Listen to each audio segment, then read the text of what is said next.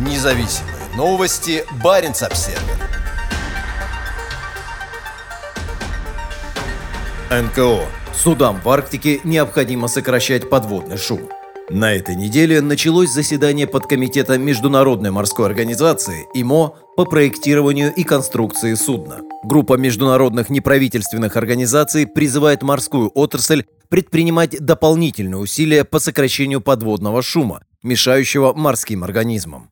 Международная морская организация должна принять срочные действия для защиты морских организмов, пересмотрев свое руководство по сокращению подводного шума, заявила в понедельник Шаан Прайер, ведущий консультант Альянса «Чистая Арктика», объединяющего 18 некоммерческих организаций. Хотя руководство действует с 2014 года, недостаточная степень его использования и общая неспособность сократить подводный шум требуют немедленного внимания. Это включает в себя действия, которые приведут к общим мерам в секторе судоходства, которые значительно сократят воздействие подводного шума, таким как снижение скорости плавания и использование оборудования вроде менее шумных грибных винтов. В НКО заявляют, что подводный шум, создаваемый судами, вызывает повышенную озабоченность, особенно на севере. Недавние исследования, проведенные Арктическим советом, показывают, что за последние несколько лет подводный шум в Арктике значительно увеличился, заявила Сара Бобе, руководитель арктической программы организации Ocean Conservancy. Число судов растет и в Арктике, и учитывая уникальность окружающей среды Арктики, подводный шум от судов оказывает здесь гораздо большее воздействие, чем в других частях Мирового океана.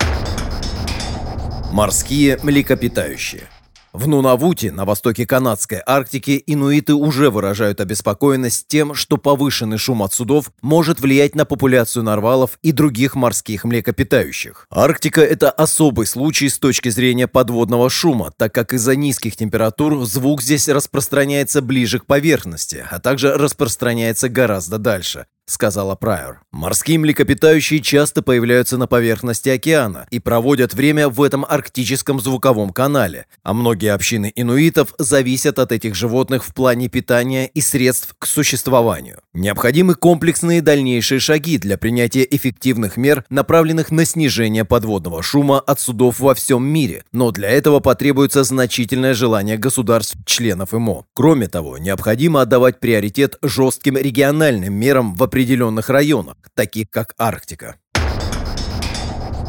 Руководство 2014 года. В 2014 году ИМО утвердило руководство по сокращению подводного шума, создаваемого торговыми судами. В качестве одних из основных источников подводного шума были определены грибные винты, форма корпуса и бортовые механизмы. Но в чистой Арктике заявляют, что учитывая добровольный характер руководства, ситуация практически не изменилась и что для смягчения подводного шумового загрязнения необходимо принять общемировые правила. Пересмотр добровольного руководства ИМО является одним из вопросов, обсуждающихся на заседании ее подкомитета по проектированию и конструкции судна. Рабочий план, который будет принят, должен быть масштабным и отражать безотлагательность, необходимую для решения проблемы подводного шума от судов, поскольку он продолжает расти угрожающими темпами, сказал Бобби. Уже разработаны технологические улучшения, в частности, более тихие грибные винты, которые могут устанавливаться на новых судах или заменяться на существующие существующих судах при постановке в сухой док на ремонт. Есть также очень простые способы сокращения шума, например, замедление судов.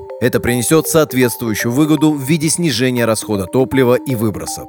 Заседание подкомитета Международной морской организации по проектированию и конструкции судна проходит с 17 по 21 января. Независимые новости. Барин обседный.